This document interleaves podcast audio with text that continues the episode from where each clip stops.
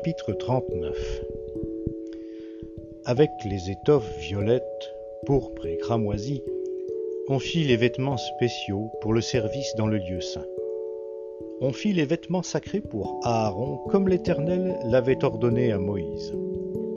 On fit l'éphode d'or, de fils violets, pourpres et cramoisis, et de fin lin retors. On étendit des lames d'or, et on les coupa en fils, que l'on entrelaça dans les étoffes violettes, pourpres et cramoisies, et dans le fin lin. C'était une œuvre d'art. On y fit des épaulettes, attachées par ses deux extrémités pour le fixer.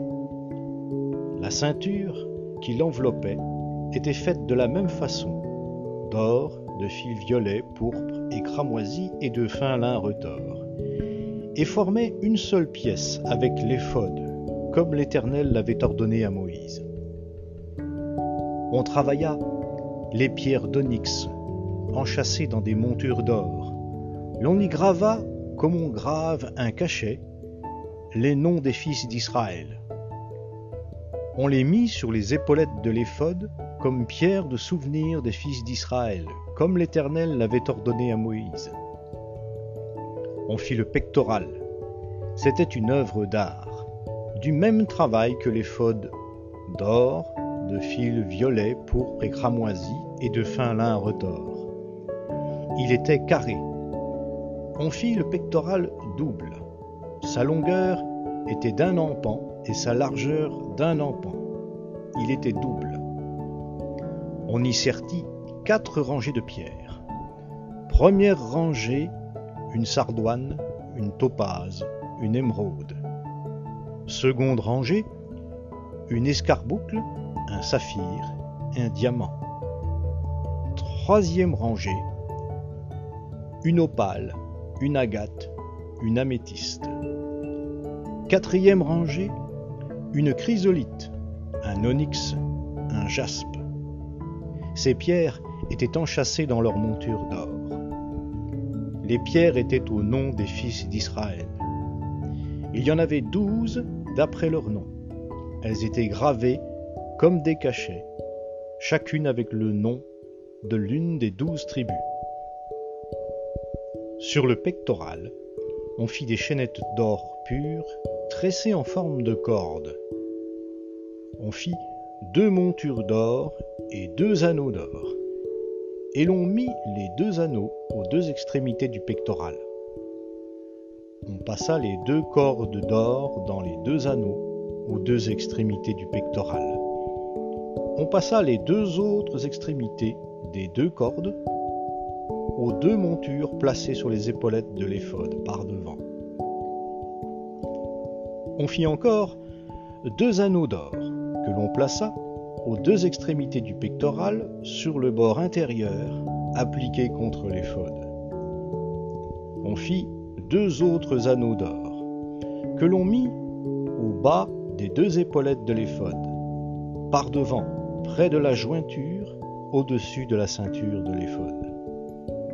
On fixa le pectoral par ses anneaux aux anneaux de l'éphod avec un cordon violet, afin que le pectoral soit sur la ceinture de l'éphod et qu'il ne puisse pas se séparer de l'éphod. C'était comme l'Éternel l'avait ordonné à Moïse on fit la robe de l'éphode, tissée entièrement d'étoffe violette. L'ouverture de la robe était au milieu, comme l'ouverture d'un vêtement de cuir tressé. Il y avait un ourlet tout autour, afin que la robe ne se déchire pas. On fit, sur les pans de la robe, des grenades violettes, pourpres et cramoisies en fil retors. On fit des clochettes d'or pur, on mit les clochettes entre les grenades, sur tout le tour des pans de la robe, entre les grenades. Une clochette et une grenade, une clochette et une grenade, sur tout le tour des pans de la robe, pour le service comme l'Éternel l'avait ordonné à Moïse. On fit des tuniques de fin lin en ouvrage tissé, pour Aaron et pour ses fils le turban de fin lin et les tiares marquant leur dignité de fin lin. Les caleçons de lin, de fin lin retors. L'écharpe de fin lin retors, brodée, violette, pourpre et cramoisie, comme l'Éternel l'avait ordonné à Moïse. On fit d'or pur la lame, diadème sacré, et l'on y écrivit, comme on grave un cachet, Sainteté à l'Éternel. On y mit un cordon violet pour le placer sur le turban en haut, comme l'Éternel l'avait ordonné à Moïse. Ainsi fut achevé tout le travail pour le tabernacle, la tente de la rencontre. Les Israélites firent tout ce que l'Éternel avait ordonné à Moïse. Ils firent ainsi. On amena le tabernacle à Moïse, la tente et tous ses éléments, ses agrafes, ses planches, ses traverses, ses colonnes et ses socles. La couverture de peau de bélier teinte en rouge, la couverture de peau de dauphin et le voile qui sert de rideau. L'arche du témoignage et ses barres, ainsi que le propitiatoire, la table, tous ses ustensiles et les pains de proposition. Le chandelier d'or pur, ses lampes, les lampes préparées, tous ses ustensiles et l'huile pour le candélabre. L'autel d'or, l'huile d'onction et le parfum aromatique, ainsi que le rideau de l'entrée de la tente. L'autel de bronze, sa grille de bronze, ses barres et tous ses ustensiles. La cuve avec sa base. Les toiles du parvis, ses colonnes, ses socles et le rideau de la porte du parvis. Ses cordages, ses piquets et tous les ustensiles pour le service du tabernacle, pour la tente de la rencontre les vêtements spéciaux pour le service dans le lieu saint, les vêtements sacrés pour le sacrificateur Aaron et les vêtements de ses fils pour le sacerdoce. Les Israélites firent tout ce travail, exactement comme l'Éternel l'avait ordonné à Moïse. Moïse examina tout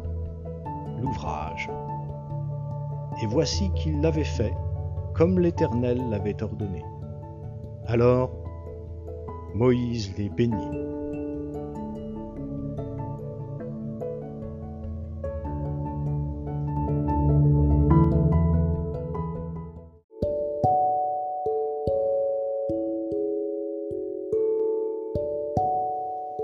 Chapitre 40 L'Éternel parla à Moïse et dit Le premier jour du premier mois, tu dresseras le tabernacle la tente de la rencontre. Tu y placeras l'arche du témoignage et tu couvriras l'arche avec le voile. Tu apporteras la table et tu la disposeras en ordre. Tu apporteras le chandelier et tu en arrangeras les lampes. Tu mettras l'autel d'or pour le parfum devant l'arche du témoignage et tu placeras le rideau à l'entrée du tabernacle. Tu mettras l'autel des holocaustes devant l'entrée du tabernacle, de la tente de la rencontre. Tu mettras la cuve entre la tente de la rencontre et l'autel, et tu y mettras de l'eau. Tu placeras le parvis tout autour, et tu mettras le rideau à la porte du parvis. Tu prendras l'huile d'onction, tu en oindras le tabernacle et tout ce qui s'y trouve tu le sanctifieras avec tous ses ustensiles, et il sera saint. Tu oindras l'autel des holocaustes, et tous ses ustensiles.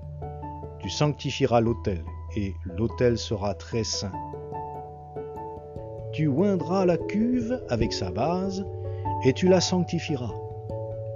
Tu feras approcher Aaron et ses fils vers l'entrée de la tente de la rencontre, et tu les laveras avec de l'eau revêtiras Aaron des vêtements sacrés. Tu loindras, tu le sanctifieras, et il me servira en qualité de sacrificateur. Tu feras approcher ses fils, tu les revêtiras des tuniques, et tu les oindras comme tu auras oint leur père, et ils me serviront en qualité de sacrificateur. Cette onction leur assurera pour toujours le sacerdoce dans chaque génération. Moïse fit tout ce que l'Éternel lui avait ordonné. Le premier mois de la seconde année, le premier du mois, le tabernacle fut dressé. Moïse dressa le tabernacle, il en mit les socles, plaça les planches, mit les traverses et dressa les colonnes. Il étendit la tente sur le tabernacle et plaça la couverture de la tente par-dessus, comme l'Éternel l'avait ordonné à Moïse. Il prit le témoignage et le mit dans l'arche. Il plaça les barres à l'arche et mit le propitiatoire au-dessus de l'arche. Il apporta l'arche dans le tabernacle. Il plaça le voile qui sert de rideau et il en couvrit l'arche du témoignage, comme l'Éternel l'avait ordonné à Moïse. Il mit la table dans la tente de la rencontre au côté nord du tabernacle, en dehors du voile et il y disposa en ordre les pains devant l'Éternel, comme l'Éternel l'avait ordonné à Moïse. Il plaça le chandelier dans la tente de la rencontre, en face de la table, au côté sud du tabernacle. Et il en arrangea les lampes devant l'Éternel, comme l'Éternel l'avait ordonné à Moïse. Il plaça l'autel d'or dans la tente de la rencontre devant le voile, et il y fit brûler le parfum aromatique, comme l'Éternel l'avait ordonné à Moïse. Il plaça le rideau à l'entrée du tabernacle. Il plaça l'autel des holocaustes à l'entrée du tabernacle de la tente de la rencontre, et il offrit l'holocauste et l'offrande, comme l'Éternel l'avait ordonné à Moïse. Plaça la cuve entre la tente de la rencontre et l'autel, et il y mit de l'eau pour les ablutions. Moïse, Aaron et ses fils s'y lavèrent les mains et les pieds. Lorsqu'ils entraient dans la tente et qu'ils s'approchaient de l'autel, ils se lavaient comme l'Éternel l'avait ordonné à Moïse. Il dressa le parvis autour du tabernacle et de l'autel, et mit le rideau à la porte du parvis. Ce fut ainsi que Moïse acheva l'ouvrage. Alors la nuée couvrit la tente de la rencontre, et la gloire de l'Éternel remplit le tabernacle. Moïse ne pouvait pas entrer dans la tente de la rencontre parce que la nuée demeurait sur elle et que la gloire de l'Éternel remplissait le tabernacle. Quand la nuée s'élevait de dessus le tabernacle, les Israélites partaient à chacune de leurs étapes. Si la nuée ne s'élevait pas, il ne partait pas, jusqu'au jour où elle s'élevait. La nuée de l'Éternel était deux jours sur le tabernacle, et de nuit il y avait un feu aux yeux de toute la maison d'Israël, à chacune de leurs étapes.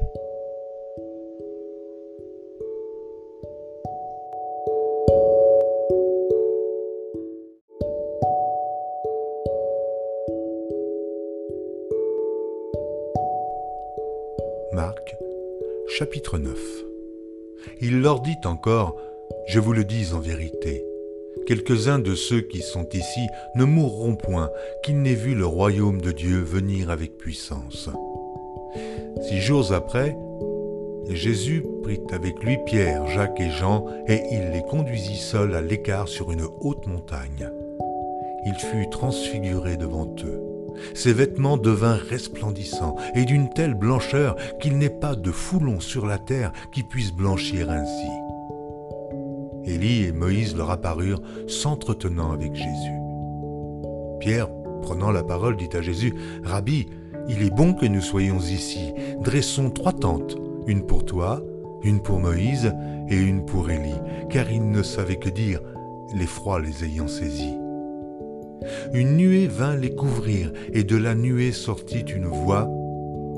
Celui-ci est mon fils bien-aimé. Écoutez-le. Aussitôt les disciples regardèrent tout autour, et ils ne virent que Jésus seul avec eux.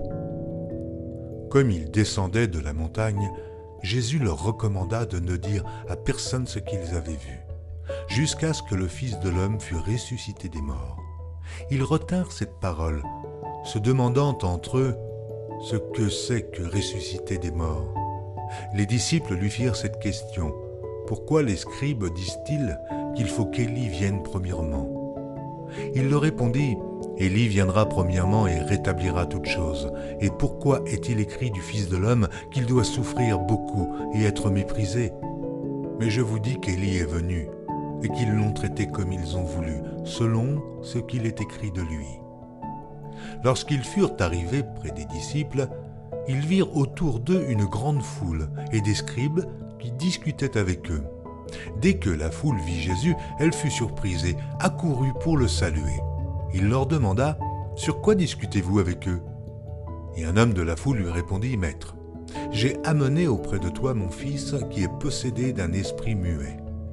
En quelques lieux qu'il le saisisse, il le jette par terre. L'enfant écume, grince des dents et devient tout raide. J'ai prié tes disciples de chasser l'esprit, et ils n'ont pas pu. Race d'incrédules, leur dit Jésus, jusque à quand serai-je avec vous? Jusque à quand vous supporterai-je Amenez-le-moi. On le lui amena. Et aussitôt que l'enfant vit Jésus, l'esprit l'agita avec violence. Il tomba par terre et se roulait en écumant. Jésus demanda au Père, Combien y a-t-il de temps que cela lui arrive? Depuis son enfance, répondit-il. Et souvent l'Esprit l'a jeté dans le feu et dans l'eau pour le faire périr. Mais si tu peux quelque chose, viens à notre secours, aie compassion de nous. Jésus lui dit, Si tu peux, mais tout est possible à celui qui croit. Aussitôt le père et l'enfant s'écria Je crois, viens au secours de mon incrédulité. Jésus, voyant accourir la foule, menaça l'esprit impur et lui dit Esprit muet et sourd, je te l'ordonne, sors de cet enfant et n'y entre plus. Et il sortit en poussant des cris et en l'agitant avec une grande violence. L'enfant devint comme mort, de sorte que plusieurs disaient qu'il était mort. Mais Jésus, l'ayant pris par la main, le fit lever. Il se tint debout. Quand Jésus fut entré dans la maison, ses disciples lui demandèrent en particulier, Pourquoi n'avons-nous pu chasser cet esprit? Et il leur dit, Cette espèce-là ne peut sortir que par la prière. Ils partirent de là et traversèrent la Galilée. Jésus ne voulait pas qu'on le sût, car il enseignait ses disciples et il leur dit, le Fils de l'homme sera livré entre les mains des hommes. Ils le feront mourir et, trois jours après qu'il aura été mis à mort, il ressuscitera. Mais les disciples ne comprenaient pas cette parole et ils craignaient de l'interroger. Ils arrivèrent à Capernaum. Lorsqu'il fut dans la maison, Jésus leur demanda De quoi discutiez-vous en chemin? Mais ils gardèrent le silence car en chemin, ils avaient discuté entre eux pour savoir qui était le plus grand. Alors il s'assit, appela les douze et leur dit, Si quelqu'un veut être le premier, il sera le dernier de tous et le serviteur de tous. Il prit un petit enfant, le plaça au milieu d'eux, et l'ayant pris dans ses bras, il leur dit, Quiconque reçoit en mon nom un de ces petits enfants me reçoit moi-même, et quiconque me reçoit reçoit non pas moi, mais celui qui m'a envoyé. Jean lui dit, Maître, nous avons vu un homme qui chasse les démons en ton nom, et nous l'en avons empêché parce qu'il ne nous suit pas.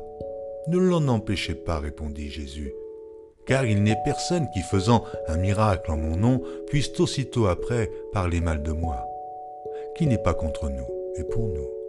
Et quiconque vous donnera à boire un verre d'eau en mon nom parce que vous appartenez à Christ, je vous le dis en vérité, il ne perdra point sa récompense. Mais si quelqu'un scandalisait un de ces petits qui croient, il vaudrait mieux pour lui qu'on lui mit au cou une grosse meule de moulin et qu'on le jetât dans la mer. Si ta main est pour toi une occasion de chute, coupe-la. Mieux vaut pour toi entrer manchot dans la vie que d'avoir les deux mains et d'aller dans la géhenne, dans le feu qui ne s'éteint point. Et si ton pied est pour toi une occasion de chute, coupe-le. Mieux vaut pour toi entrer boiteux dans la vie que d'avoir les deux pieds et d'être jeté dans la géhenne, dans le feu qui ne s'éteint point. Et si ton œil est pour toi une occasion de chute, arrache-le. Mieux vaut pour toi entrer dans le royaume de Dieu n'ayant qu'un œil, que d'avoir deux yeux et d'être jeté dans la géhenne, où leur verre ne meurt point, et où le feu ne s'éteint point. Car tout homme sera salé de feu. Le sel est une bonne chose. Mais si le sel devient sans saveur, avec quoi l'assaisonnerez-vous?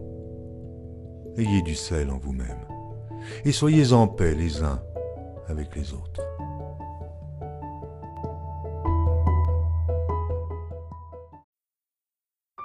Psaume 26 de David. Rends-moi justice, Éternel, car je marche dans l'intégrité. Je me confie en l'Éternel, je ne chancelle pas. Sonde-moi, Éternel, éprouve-moi. Fais passer au creuset mes reins et mon cœur, car ta grâce est devant mes yeux, et je marche dans ta vérité. Je ne m'assieds pas avec les hommes faux, je ne vais pas avec les gens dissimulés. Je hais l'assemblée de ceux qui font le mal, je ne m'assieds pas avec les méchants. Je lave mes mains dans l'innocence, et je vais autour de ton autel, ô Éternel, pour éclater en action de grâce et raconter toutes tes merveilles. Éternel, j'aime le séjour de ta maison, le lieu où ta gloire habite. N'enlève pas mon âme avec les pécheurs, ma vie avec les hommes de sang, dont les mains sont criminelles et la droite pleine de présents. Moi, je marche dans l'intégrité, délivre-moi et aie pitié de moi. Mon pied est ferme dans la droiture, je bénirai l'Éternel dans les assemblées.